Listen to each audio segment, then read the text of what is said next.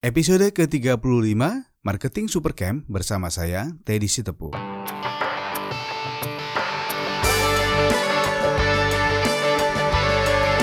Assalamualaikum warahmatullahi wabarakatuh. Salam sejahtera teman-teman sekalian. Senang sekali kita bertemu kembali dalam episode ini di Marketing Supercamp yang membahas berbagai tema tentang marketing, penjualan, berbagai tips, trik, dan tentu saja inspirasi dari dunia marketing dan penjualan.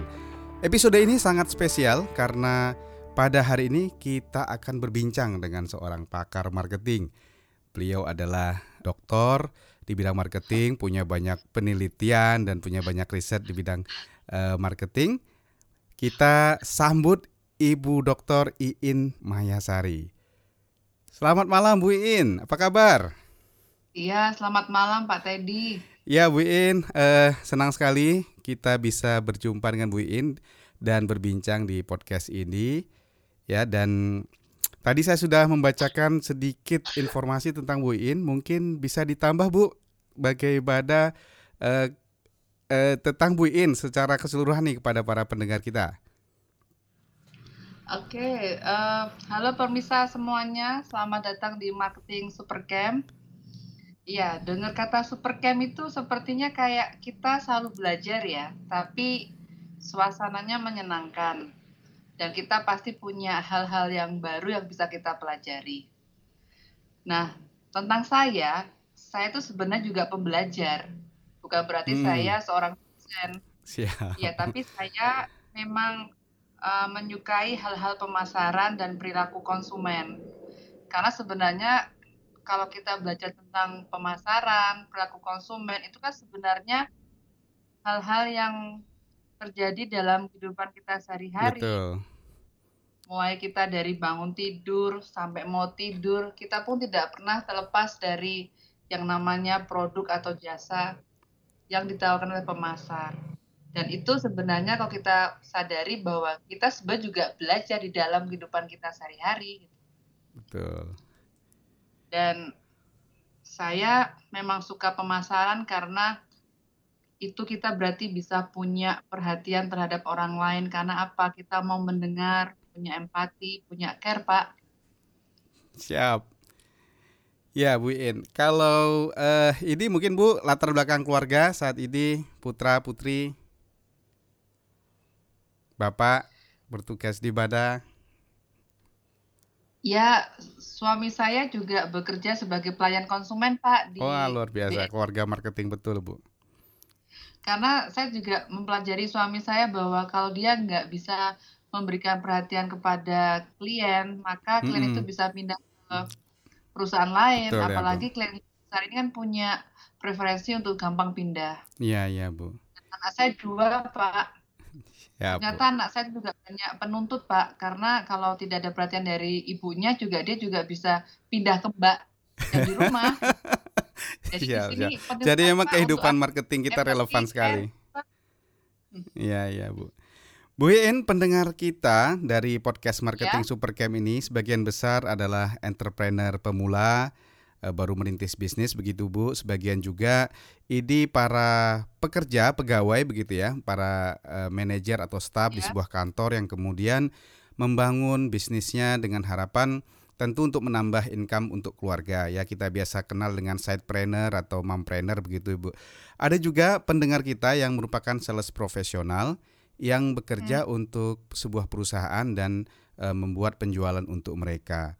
Nah, uh, tentu saja Bu, dalam kondisi saat ini persaingan eh, tidak bisa kita hindari ya, baik dengan perusahaan sejenis maupun yang tidak sejenis. Kira-kira Bu, dalam kondisi yang eh, seperti ini, apakah Ibu bisa memberikan pandangan bagaimana agar eh, para pendengar kita, para pendengar podcast Marketing Supercamp ini bisa terus eksis dalam persaingan eh, terutama di bidang penjualan, eh, di marketing dan penjualan tersebut? Iya, uh, betul Pak Teddy. Saya ketika mengajar pemasaran di chapter pertama itu selalu dijelaskan mengenai tantangan apa yang dihadapi oleh pemasar saat ini. Sebenarnya ada tiga yeah. tantangan utama, Pak.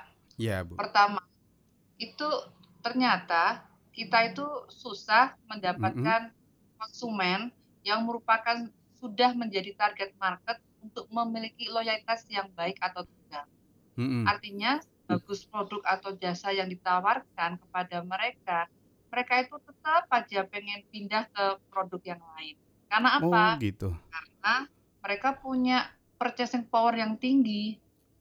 Yeah. Karena kalau kita lihat bahwa sekarang peningkatan uh, income Indonesia rata-rata mm-hmm. mengalami luar biasa ya Pak ya. Iya, Bu. Kemudian juga selain masalah purchasing power, juga ini Pak, uh, adanya kemudahan konsumen untuk membeli produk dengan adanya fasilitas kartu kredit ya Pak. Mm-hmm. Jadi kalau dia merasa ada yang lebih baik ya dia bisa langsung beli menggantikan yang lebih mahal tapi karena ada fasilitas kartu kredit. Iya. Kemudian Pak, tantangan yang lain adalah adanya dukungan internet, Pak, memudahkan mereka untuk mencari alternatif lain. Mm-hmm. Karena apa? Karena mereka bisa saja cari informasi seketika.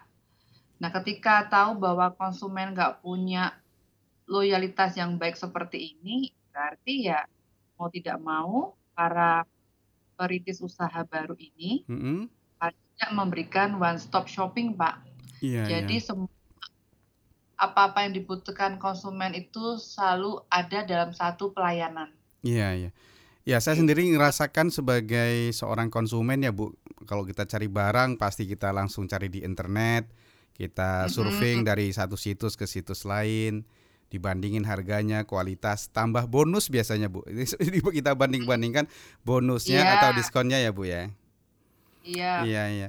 Nah, sedemikian berat ya, Bu ya, kira-kira memang. Tapi apakah eh, dari permasalahan lain yang mungkin juga dihadapi selain tadi yang tidak loyal, iya, ya, Pak. Apakah ada masalah iya, lain, Bu, yang? Iya kan itu baru pertama, iya. Pak. Yang kedua, ternyata sekarang ini susah bagi pemasar itu mendapatkan sekelompok konsumen dalam jumlah yang besar punya mm-hmm. preferensi yang sama. Ternyata oh. sekarang ini preferensi konsumen itu cenderung heterogen dengan skala lebih kecil, Pak. Artinya mm-hmm. banyak keinginan konsumen itu berbeda satu sama lain. Oh gitu. Bahkan kita, itu dalam satu segmen pun bisa begitu ya, Bu? Bisa berbeda-beda, Pak. Ada oh, gitu. sub-sub-segmen, Pak. Masih banyak sub jadi, lagi ya? Iya. Jadi ini berarti kan tantangan, Pak, bagi perusahaan. Iya, iya. Karena tentunya perusahaan memperhatikan skala ekonomis atau bisnis yang dimiliki untuk bisa memiliki keuntungan ya, untuk menggarap pasar beragam itu. Mm-hmm. Otomatis yang dilakukan oleh perusahaan adalah dia perlu memonitor mm-hmm. dan berupaya terus untuk memperhatikan perubahan dalam pemasar dan tentu saja ini didukung uh, perlu didukung oleh kompetensi atau modal yang cukup. Mm-hmm. Ya. Yeah, yeah. Terus kalau bagi sales force tentu saja dia mau nggak mau harus paham tuh mengenai konsumen yang beragam yeah. dan tentu saja ini tentu saja bagi perusahaan kan juga capek ya Pak kalau dia nggak punya yang tepat atau sales force itu juga dia harus memahami yang beragam macam-macam kok berbeda-beda gitu. Betul. Tetapi ini memang tantangan yang ada Pak. Baik baik Bu. Kalau di ininya mungkin ya secara di lapangannya gitu yang kami temui misalnya beberapa eh, teman-teman pelaku U K M misalnya yang soal kue gitu ya Bu ya misalnya dia jualan kue-kue. Nah itu ada yang sukanya keju, coklat, begitu misalnya. Nah, di antara itu ada variasi yang kejunya banyakan atau coklatnya banyakan. Apa yang dimaksud heterogen itu seperti itu, Bu? Ya seperti itu, Pak. Karena hmm. memang kalau tidak dilayani, mungkin akan bisa dilayani oleh perusahaan lain yang bisa menangkap peluang itu. Nah, okay. masalahnya setiap skala ekonomis perusahaan itu kan berbeda-beda. Betul, apalagi betul, Bu. Perusahaan yang baru uh, beranjak baru berdiri, tumbuh ya tentu nggak bisa fleksibel seperti ya, itu. Kapan balik modal Pak kalau iya semua apa, harus diikutin. Ngomong seperti ini. Nah baik. Kira-kira ya, cluenya bagaimana Bu antara? Ya, cluenya uh, memang mm-mm. ada modal Pak. Harus modal ya. ya kalau uh, sekarang ini uh, perusahaan seperti fintech ya Pak, mm-mm. financial technology, teknologi itu sangat dibutuhkan oleh para pemula seperti ini karena okay. bisa mendapatkan modal. Lebih apa namanya gampang, misalnya pengajuan cuma satu hari dua hari sudah, sudah bisa, bisa lolos mm-hmm. daripada diperbankan. Iya, iya Bu. Betul betul. Oke. Terus baik. Pak, mm-hmm. iya tantangan yang lain lagi Mm-hmm. Mengenai perlunya nih Pak, penggunaan yeah. teknologi internet Pak. Internet ya Bu ya? Iya, karena mau tidak mau ini harus dimiliki oleh perusahaan. Betul. Bahkan untuk perusahaan kecil, bahkan Salesforce tuh harus pegang database-nya konsumen Pak. Oke, nah maksudnya karena, Bu, apakah yang untuk internet ini hanya sebatas uh, memarketingkan lewat online, media sosial, atau memang ada teknologi lain yang yang mungkin bisa dipakai para entrepreneur dan uh, profesional sales ini? Iya, paling tidak begini Pak. Uh, Internet itu bisa digunakan oleh perusahaan dalam bentuk dia memperkuat websitenya perusahaan, Pak. Okay. Karena dia bisa melakukan update informasi kegiatan perusahaan. Yeah. Dan juga memberikan media untuk berinteraksi dengan konsumen. Selain website, Pak, bisa saja digital yang sifatnya mobile marketing mm-hmm. ya, Pak. Apa namanya, handphone. Okay. Begitu. Cuma terkadang konsumen itu merasa terganggu ya Pak, tiba-tiba kalau ada informasi muncul itu untuk apa? Mungkin kalau website sifatnya mungkin lebih uh, uh-uh. apa namanya formal, tapi bisa ada bagian di dalam website, website itu, itu mm-hmm. di apa ya memberikan media untuk berinteraksi kepada konsumen gitu. Mm-hmm. Hanya ada frequently asked questions itu apa? Baik, baik, baik. Jadi tapi ada, menarik, uh, uh, uh, jadi uh, perlu perlu ada website yang bisa me, mewadahi hubungan antara konsumen yang tadi beragam dan punya banyak kemauan tadi dengan perusahaan mm-hmm. secara efektif ya Bu ya, dan lebih murah karena mungkin kita bisa otomatisasikan di dalam website itu ya Bu. Iya, dan baik. Juga Pak, uh, yang penting lagi adalah memang adanya database Pak.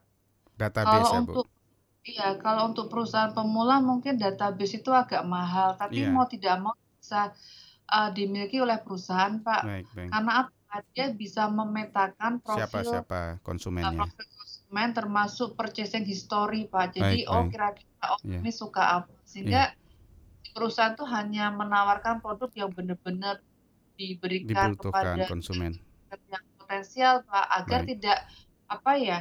sia-sia membuat produk banyak, tapi ternyata yang dimiliki, yang disukai oleh konsumen hanya sebagian saja. Iya, iya. Sebenarnya Bu, secara teknologi itu banyak provider yang murah sekarang sih Bu, yang artinya yang ya, ya yang berbasis crowd uh, ini ya crowdsource itu, atau ya. ada perusahaan-perusahaan yang menengah pemula untuk entrepreneur. Uh, termasuk yeah. juga beberapa fasilitas dari Facebook dan media sosial lainnya bisa untuk menyaring yeah. uh, data yeah. sebenarnya. Dan mungkin nanti kapan-kapan kita perlu bahas itu Bu, kita perlu kupas bagaimana teknologi yang murah meriah itu. Bahasa berbeda lagi Pak. Iya, yeah. nanti kita bisa bahas uh, lain waktu, kita kupas bersama Bu Iin nanti lain lain waktu. Nah selanjutnya yeah. Bu, nah ini tadi Ibu cerita banyak uh, tentang tantangan di bidang marketing dan sales bagi perusahaan entrepreneur yang baru mulai gitu ya. Kira-kira Ibu, yeah. kalau misalnya mereka, teman-teman ini, para pendengar podcast kita ini ingin meningkatkan kompetensinya, keahliannya di bidang marketing dan sales, Uh, ya ke next level lah ya, artinya tidak sekedar sekarang mereka mungkin sedang berusaha menjual uh, atau sedang merintis usahanya dengan dasar coba-coba, dengan ya feeling saja, gut saja gitu. Nah, apakah mereka ini perlu mendapatkan pendidikan, training dan seterusnya Bu, yang lebih terstruktur begitu? Uh, sebenarnya begini Pak, Kal- karena saya tuh belajar marketing ya, meskipun saya itu juga tidak punya pengalaman praktek marketing kan dengan baik ya Pak, mm-hmm. Mm-hmm. tapi paling nggak memart- uh, punya aplikasi marketing untuk mahasiswa saya, yeah. karena kan konsumen saya Pak kan, yeah, kan betul betul betul user ya Bu ya, mahasiswa, kemudian paling nggak klien untuk apa namanya kerjasama uh, pelatihan atau yeah. kegiatan pengas lainnya. Tapi Pak, berdasarkan pengalaman saya ya Pak ya, mengenai perlunya uh, entrepreneur muda dan juga para sales profesional itu agar paling nggak meningkatkan kompetensi marketing, mm-hmm. itu paling utama tuh sebenarnya berangkat dari diri sendiri Pak. Oke, ya bagaimana tuh penjelasannya Bu lebih lanjut? Karena kalau kita mau sukses uh, sebagai apa marketer, kita harus punya kemampuan dari diri kita mm-hmm. untuk kan apa? Sekali lagi Pak, tadi seperti di awal ada aspek kita punya empati, mm-hmm. care, empati, okay. bonding. Karena yeah. memang dari situ kita nanti bisa membangun relasi pertama kali dengan konsumen. Yeah, Paling yeah. nggak diawali dari ini loh Pak, memperhatikan uh, orang-orang sekitar kita merupakan langkah awal tuh Pak, okay. membangun hubungan. Lebih Pak. care Terus dengan lingkungan ya, ya Bu, yang tanggap terhadap kebutuhan yeah. mereka. Kemudian Pak, yang penting adalah kita mau mendengar Pak. Mendengar, kita mendengar. Ya, betul. Kebanyak nggak mau mendengar. Ya gitu. Itu penyakit orang sales Bu, banyak ngomongnya, dengarnya kurang. Saya memang perhatikan beberapa tim kami juga seperti itu. Luar biasa ya, Ibu. Ya. Bisa, Pak. Ya. Terus ya memang yang kedua, saya meyakini bahwa kita bisa apa sukses untuk paham mengenai konsep ya mau nggak mau harus membaca Pak. Mm-mm. Secara formal ya pasti belajar ya yeah, Pak, belajar. Yeah. Atau mungkin kalau memang dia tidak punya uh, apa pendidikan formal, dia bisa ikut pelatihan. Okay. Karena belajar marketing kan juga bisa yeah. secara uh, informal melalui ikut pelatihan dan yeah. tentu saja dia juga harus berpraktik Pak. Iya yeah, iya yeah, iya. Yeah. Dan tentu kalau nggak praktik, ya susah, kita Pak. Betul Bu. Dan tentu kita mengharapkan juga teman-teman lebih aktif dan lebih uh, apa namanya? antusias mendengarkan podcast marketing ini Bu, sebagai salah satu upaya kita memberikan pengetahuan kepada teman-teman entrepreneur muda dan para profesional di bidang sales. Uh, yeah. Teman-teman sekalian, para pendengar, uh, gak usah khawatir, semua yang tadi disampaikan Bu Iin sudah kita siapkan catatannya. Jadi teman-teman gak usah nyatat kalau sekarang sedang mendengar lewat uh, lagi menyetir la- atau lagi uh, melakukan aktivitas tentu, gak usah berhenti untuk nyatat karena kita siapin uh, notes-nya uh, dari episode ini. Anda nanti bisa download atau bisa copy dari situs marketing supercamp dot com.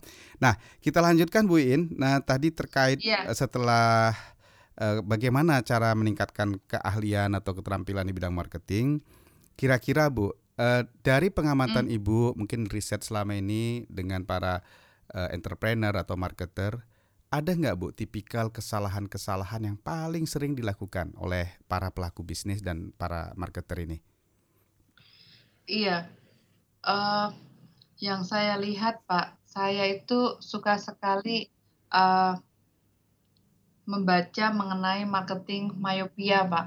Oke, bisa nah, dielaborasi Bu. Iya, kesan utama dari seorang pemasar ketika terjebak di dalam marketing myopia itu adalah merupakan kondisi di mana perusahaan itu terjebak dalam ketidakmampuan untuk memahami persaingan yang ada. Oke. Okay. Sekaligus ketidakmampuan dalam memahami pesaing dia sebenarnya siapa. Oke. Okay. Myopia Sehingga, sendiri itu sepertinya apa ya Bu ya? Itu istilah di seperti tidak mampu melihat ya, jauh itu ya Bu? Iya, ketidakmampuan melihat Pak. Oke, okay. Jadi itu diadopsi di Kayak istilah marketingnya ya Bu? Iya. Marketing myopia itu dari apa namanya pakar pakar ini Pak dari Harvard Business School. Okay. Harvard ya, Business dari Review. Dari dia Theodore Theodore Levitt Pak. Siap. Ya, jadi ketika pemasar itu terjebak di dalam marketing myopia, dia tuh sebenarnya tidak mampu memahami sebenarnya bisnis saya itu tuh sebenarnya apa. Oke. Okay. Sehingga dia itu cenderung ikut-ikutan, Pak. Ikut-ikutan. Dengan yang sudah ada.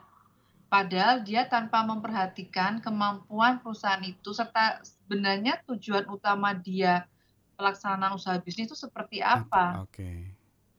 Jadi kemudian, terjebak pada ikut-ikutan, kemudian berusaha untuk mengikuti apa yang terjadi itu tanpa memperhatikan dirinya sendiri maupun memperhatikan kebutuhan dari para market atau tujuannya tadi, begitu ya Bu ya kurang lebih. Iya, dan juga ini perusahaan itu juga memandang persaingan mm-hmm. tuh cenderung sempit Pak, yang okay. sifatnya head to head gitu Pak. Head to head. Contohnya Pak, ini mm-hmm. ada uh, contoh bagus ya Pak, mm-hmm. yang sebenarnya uh, kita bisa pelajari uh, persaingan dulu ketika Blitz Megaplex Pak. Blitz Megaplex, kan itu ya. Uh-uh. baru ya. Iya. Yeah. Yang yang dirilis oleh Eh kok saya lupa ya, usaha wawancara kok lupa ya saya. Oke, okay. ya uh, Blitz Megaplex uh-uh. itu sebenarnya perusahaan yang dianggap sebagai pendatang baru. Oke. Okay. Nah dia tiba-tiba apa namanya menghadapi perusahaan sebagai market leader yang sudah berjalan lama sekali. Pokoknya kita cuma tahunnya dua puluh satu aja. Iya, iya. Kemudian tiba-tiba Blitz Megaplex masuk.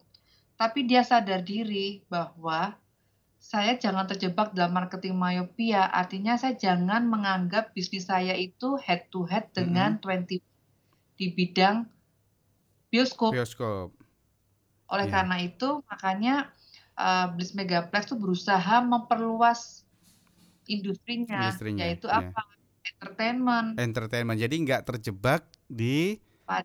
bisnis nonton bioskop. Film doang, gitu. Oh, tidak hanya terjebak nonton bioskop saja. Film doang. Makanya yeah. kenapa uh, Blitz Megaplex sebagai pendatang baru dia menciptakan berbagai macam uh, apa namanya produk offering kepada konsumen. Konsumen ya. Yeah, yeah. Karena kita kan nggak hanya nonton film tuh, yeah. kita bisa nonton sambil tidur. Ada dulu tuh ada kafenya, yeah. ada tempat. Semua jadi ada main tempat apa, ge- tempat game ya. Game, kemudian yeah. banyak sekali merchandise, yeah, kemudian yeah. amat Pak tidak hanya sekedar nonton. Karena yeah. itu dia jangan sampai saya tuh head to head gitu. Dengan uh, pemain memang yang sih, sudah lama di marketnya. Ya memang sih agak berdarah-darah akhirnya oh, uh-huh. kejual itu memang sebagai konsekuensi yang ada. Iya yeah, iya. Yeah. Ka- tadi ba- saya, saya baru searching Bu In uh, pendiri Blitz yeah. Megaplex Mas Ananda Siregar. Ananda Siregar ya Pak, lupa saya. Ya teman baik dari Bu In ya. Bukan, karena saya itu membuat uh, studi kasus mengenai uh, apa namanya peran market uh, peran peran market challenger Blitz Megaplex terhadap dua puluh satu ya, ya. Tapi saya batasi Pak cuma dua ribu tujuh sampai dua ribu sepuluh Pak. Ada nah, terbitannya Bu, mungkin teman-teman bisa ikut baca. Oh iya nanti bisa saya sharing diakses. Pak. Oh iya siap. Boleh dikasih saya linknya Bu, nanti kita tampilkan di uh, Marketing Supercamp. Oke okay, Pak, ya langsung santai ini saya kirim Pak. Siap. Uh, ini uh, berarti kesalahan yang marketing myopia tadi Bu ya. Mungkin ada bentuk iya. lain kesalahan yang paling mendasar. Iya, terus ini Pak, kita sebagai mm-hmm. usaha itu kan kalau yang namanya membuat apa namanya strategi pemasaran tuh kan yang paling gampang tuh mengu- membuat dengan cara menaikkan harga yeah. atau menurunkan harga Pak. Jadi kalau kita belajar tentang empat P, yeah. empat P McCarthy itu product, price, place, promotion, yang paling mudah di otak-atik itu adalah harga. Iya. Yeah. Nah, inilah yang gampang diikuti oleh para pelaku bisnis yang lain, Pak. Oke, sehingga jadi, ketika mm-mm. dia hanya sekedar ikut-ikutan mengubah harga, mau tidak mau dia akan terjebak perang harga, Pak, tanpa memperhatikan kualitas produk, Pak. I see. Jadi perang harga, lomba-lomba diskon, lomba-lomba kasih bonus yeah. gede, akhirnya yeah. menggerus uh, harganya dia sendiri ya, Bu ya. Iya, yeah, baik dan dia menambah dan biaya dia, maupun jadi ngurangin profit. Iya. Yeah. Mm-hmm. Yang terlupakan adalah tidak semua orang itu sensitif harga. Oh, berapapun gitu, harga yang diberikan kepada uh, kepada konsumen oleh uh-huh. pemasar, dia tetap aja beli gitu. Oh gitu. Kira-kira apa yang membedakan Bu nanti kalau dia tidak mau perang harga, kira-kira dia harus masuk ke kompetisi yang mana? Ya begini Pak, biasanya sebagai market leader yang dia mempertahankan kualitas, dia pasti akan cenderung mempertahankan apa namanya kualitas mungkin dengan banyak varian ya mm-mm. itu bisa dilakukan leader karena apa dia punya banyak resources Pak, punya banyak uang lah sekarang mm. kalau sebagai pendatang baru ya mau nggak mau dia agak terjebak di dalam yeah, perang dalam harga, harga itu, ya paling ya dilaksanakan Pak. Oke okay. Tapi bukan satu-satunya ya Bu ya, itu yang mungkin yang perlu digarisbawahi ya, artinya walaupun ya. Dia pendatang baru, dia masih merintis bisnisnya dari awal, tidak harus terjebak ya. Di uh, perang harga tadi. Iya. Dia bisa mencari alternatif lain ya Bu ya, seperti tadi Ibu bilang masalah varian, masalah uh, kemasan atau lain yang yang cocoklah dengan uh, kemampuan perusahaannya atau kemampuan bisnisnya. Iya. Terus ini juga Pak, saya melihat ya uh, apa namanya di kita itu cenderung gampang puas Pak, nggak mau belajar. Hmm, gitu ya, nggak mau belajar. Iya. Jadi yaudahlah apa adanya kayak gini.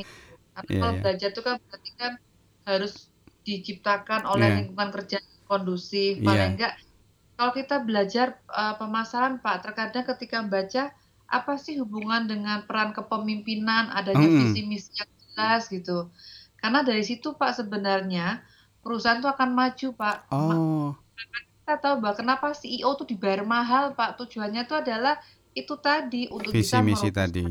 C E O tidak punya orientasi kepada konsumen, gimana dia mau memberikan arahan kepada bawahannya, Pak? Mm-hmm. Ya, saya itu makanya C E O tuh dibayar mahal, dia harus punya uh, market oriented, ya itulah yang akan sukses. Iya, gitu. iya, iya. Jadi saya sih, Pak. Sebenarnya banyak kaitan ya Bu yang harus dipelajari, diketahui, yang tahap demi tahap ya. harus uh, teman-teman para pebisnis dan para marketer ini upgrade gitu ya Bu ya. Iya. Iya, iya. Uh, saya sendiri pernah melakukan riset kecil Bu Iin, mungkin sedikit sharing iya. nih kepada buat teman-teman sekalian. Dalam sebuah training saya tanya kepada mereka, uh, biasanya pesertanya tiga puluh sampai empat puluh orang. Saya tanya siapa di antara peserta yang sejak kecil sudah punya cita-cita jadi marketer atau jadi sales. Ya seperti kita kan hmm. biasanya suka masih kecil tuh pengen jadi apa sih? Jadi tentara gitu ya Bu ya. Nah, hampir ha, dokter, ha, Pak. Ha, Bu jadi dokter. Saya pengen jadi pilot, Bu. Nah, hampir nggak ada yang menjawab, Bu. Tidak ada. Ada sa- biasa di setiap kelas training itu satu atau dua sih, tapi jarang sekali yang kemudian antusias, "Iya, saya dari kecil pengen jadi marketer," gitu. Saya dari kecil pengen jadi uh, entrepreneur atau jadi uh, penjual, jadi sales person gitu. Kemudian saya tanya lagi, siapa yang uh, punya latar belakang pendidikan baik itu jenjang sekolah menengah kejuruan maupun D tiga sampai S satu yang berlatar belakang marketing. Ini juga iya. jarang sekali Bu yang bertunjuk tangan, menunjuk tangan bahwa iya saya punya latar belakang pendidikan. Nah terakhir saya tanya, ini tiga tahap biasanya saya tanya. Pertanyaan terakhir saya tanya gini Bu, siapa iya. di antara Bapak Ibu sekalian yang ketika melamar pekerjaan itu memang niatnya ngelamar jadi marketing atau jadi udah niat jadi entrepreneur. Jadi jadi marketing, entrepreneur, penjual, sales profesional itu pilihan terakhir, Bu. Ya pilihan terakhir. Kemudian mereka juga banyak yang nggak punya visi. Nah, tapi ternyata eh, banyak juga yang sukses begitu, Bu. Kira-kira apa ya faktor yang membuat mereka sukses tadi itu? Apakah bisa mengubah diri dengan cepat untuk memahami eh, marketing dan sales ini sebenarnya? Ya sebenarnya begini, Pak, menurut saya. Kalau dia mau pengen sukses, menurut saya itu ada hal-hal yang perlu kita pelajari, khususnya menjadi yang entrepreneur ya Pak. Iya. Oke, tentu saja itu tadi Pak. Sekali lagi yang kasih saya kasih contoh tadi yang Pak. Yang tadi awal tadi empati. Awal ya, tadi ta- Pak selalu ah. itu Pak. Nah uh, apa namanya ada hal yang lagi bahwa kita kalau dari perusahaan ya Pak mm-hmm. ya. Uh, tantangan terbesar untuk kita bisa tahu bahwa saat ini memang pemasar perlu memahami tren, Pak. Oke. Okay. Tren yang ada. Tetapi sebenarnya ada hal-hal tadi, Pak. Kenapa kita harus hati-hati ketika sedang tahu tentang tren apa? Karena mm-hmm. belum tentu tren yang ada itu cocok dengan kondisi perusahaan kita. Oke. Okay. Contohnya nih Pak, sederhana, mm-hmm. sedangkan tentang K-pop, perusahaan ikut-ikutan K-pop. Banyak yang buat K-pop.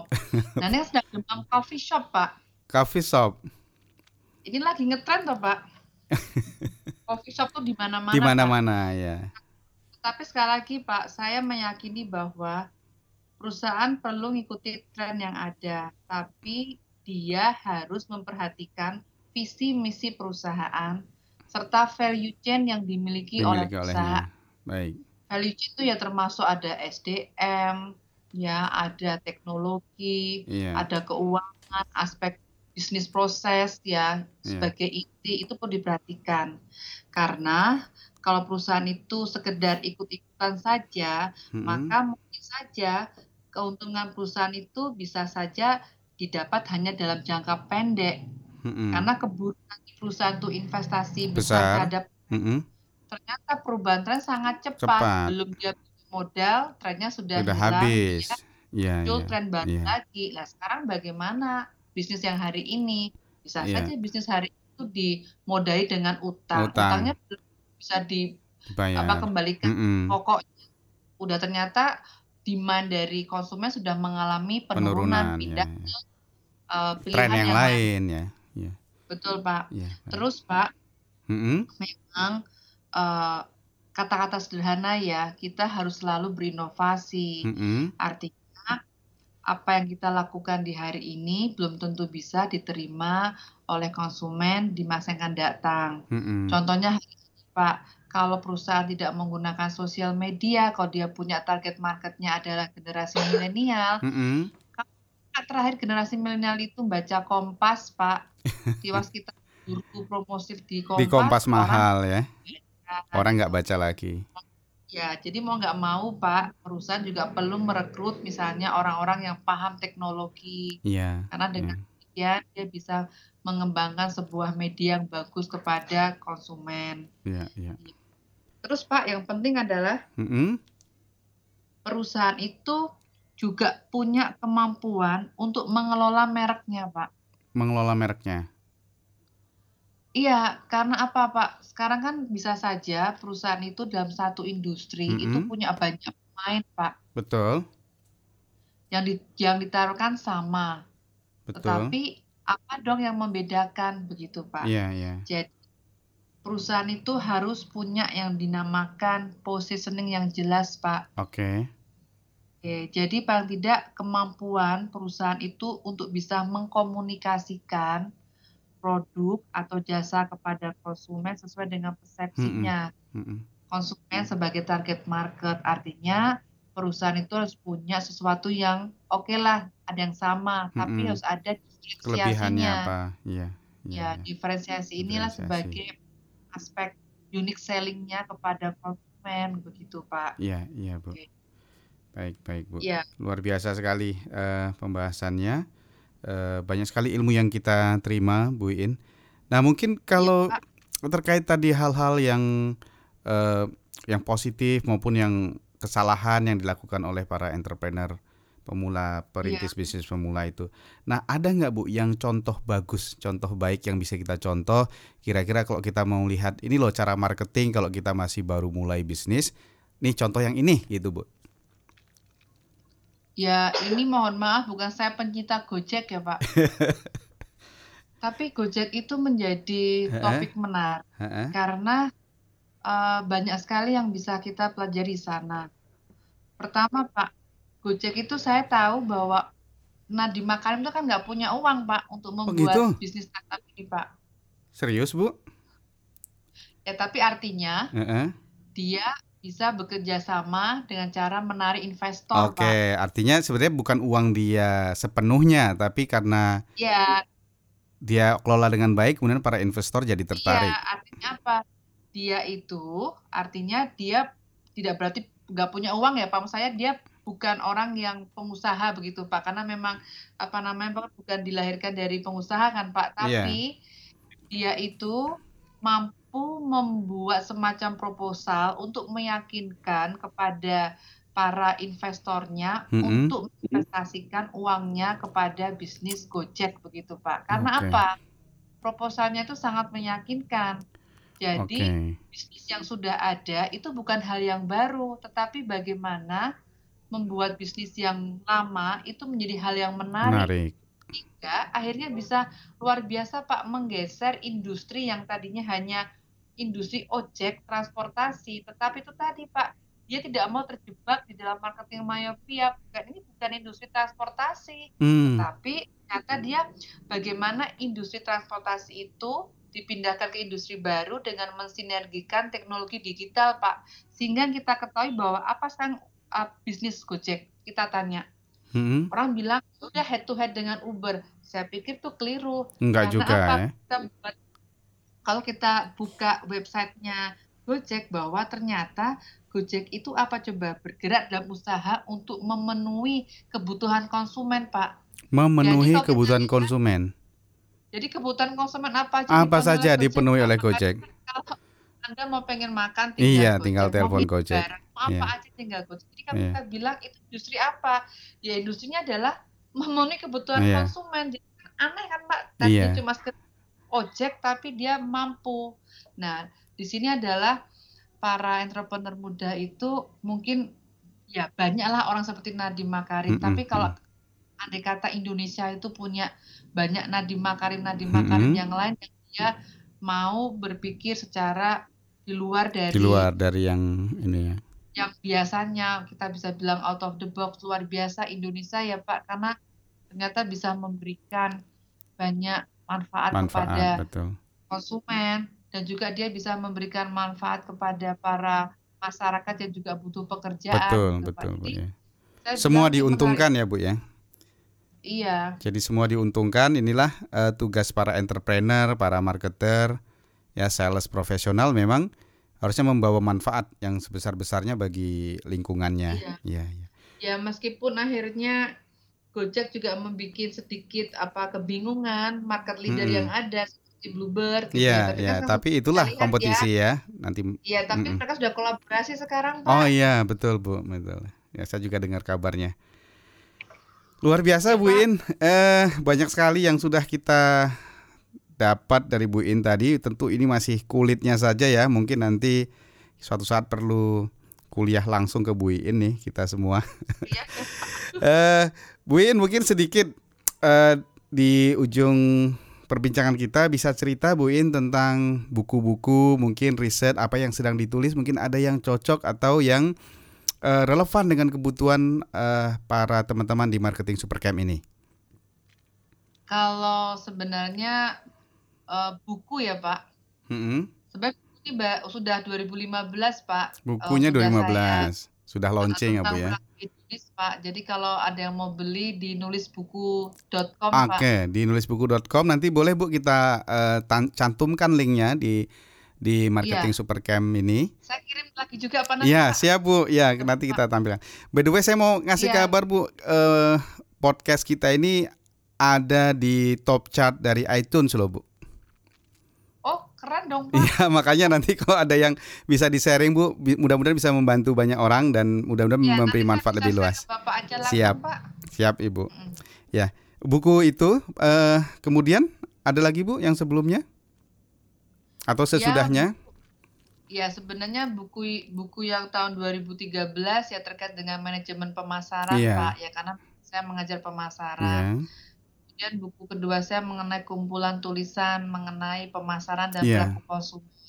Itu ya saya tulis karena memang saya melakukan observasi dan yeah. mungkin juga berinteraksi dengan mahasiswa sehingga saya terinspirasi yang tadinya hanya konsep biasa ternyata kalau dikaitkan dengan uh, aspek praktis ternyata sangat relevan. Betul, betul. Nah yang terakhir ini adalah buku perilaku hedonis saya Pak. Buku perilaku hedonis sebenarnya juga didasarkan pada pengalaman dalam mengajar, mm-hmm. penelitian dan observasi lingkungan kita. Ternyata bahwa menarik ya orang itu banyak melakukan pembelian produk itu bukan karena utility-nya, Pak. Bukan karena utility. Utility itu bahasa ya. awamnya apa, Bu? Keperluannya, manfaat. Iya, ya manfaat utamanya, Pak. Jadi tapi, kalau beli mobil itu ya mm-mm. kalau buat saya kalau utility ya, Pak, ya sudah yeah. mau pakai Avanza kek, mau pakai apa enggak yeah. apa-apa.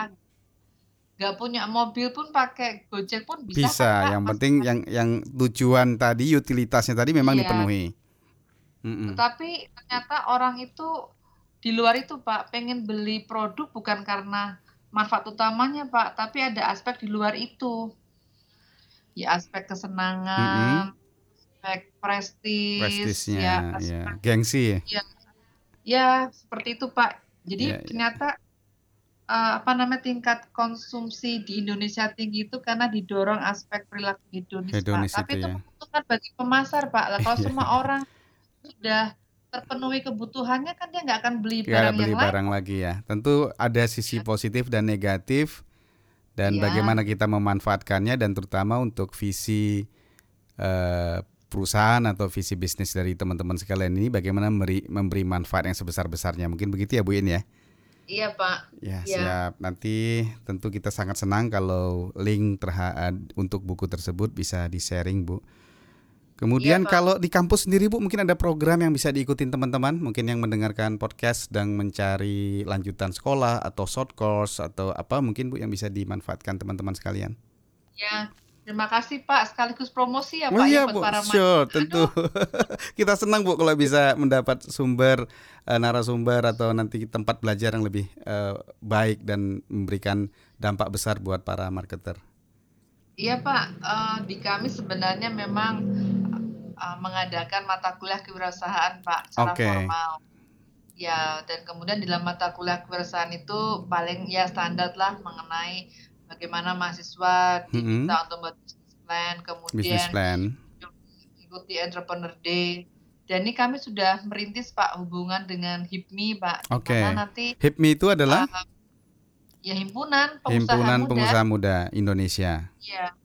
Iya betul. Dan paling enggak H I P M I itu nanti memberikan wadah mm-hmm. bagi Pak mahasiswa untuk belajar mengenai menjadi entrepreneur Pak. Luar ya, biasa. Mereka bisa diberikan kesempatan untuk bertemu dengan para, para entrepreneur, kita hmm. bisa diskusi bagaimana cara merintis bisnis yang baru Pak. Luar biasa. Dan juga Pak sebenarnya yang apa kontak dari H I P M I itu adalah alumni uh, M M P G S magister. Pak. Oh, magister bisnisnya ya. Di Paramadina S dua ya Bu ya. Ya, betul. Ya, luar biasa. Ya. Jadi teman-teman sekalian, tadi Bu Iin menyampaikan kepada kita bahwa banyak program sekali yang sangat relevan untuk kita para pelaku bisnis, marketer dan sales profesional. Kalau mau menimba ilmu lebih lanjut di bidang marketing, di bidang entrepreneur, di Paramadina menyediakan e, banyak program ya, e, mulai dari program S satu, S dua dan berbagai bidang studi. Dan salah satu yang ditekankan adalah e, masalah entrepreneur, kewirausahaan ini ya, Bu Iin ya. E, dan iya, tentunya Pak. Juga di, di aspek lain seperti yang saya tahu itu leadership, kemudian etik ya Bu. Iya, ya? Dan entrepreneurship. Uh-uh.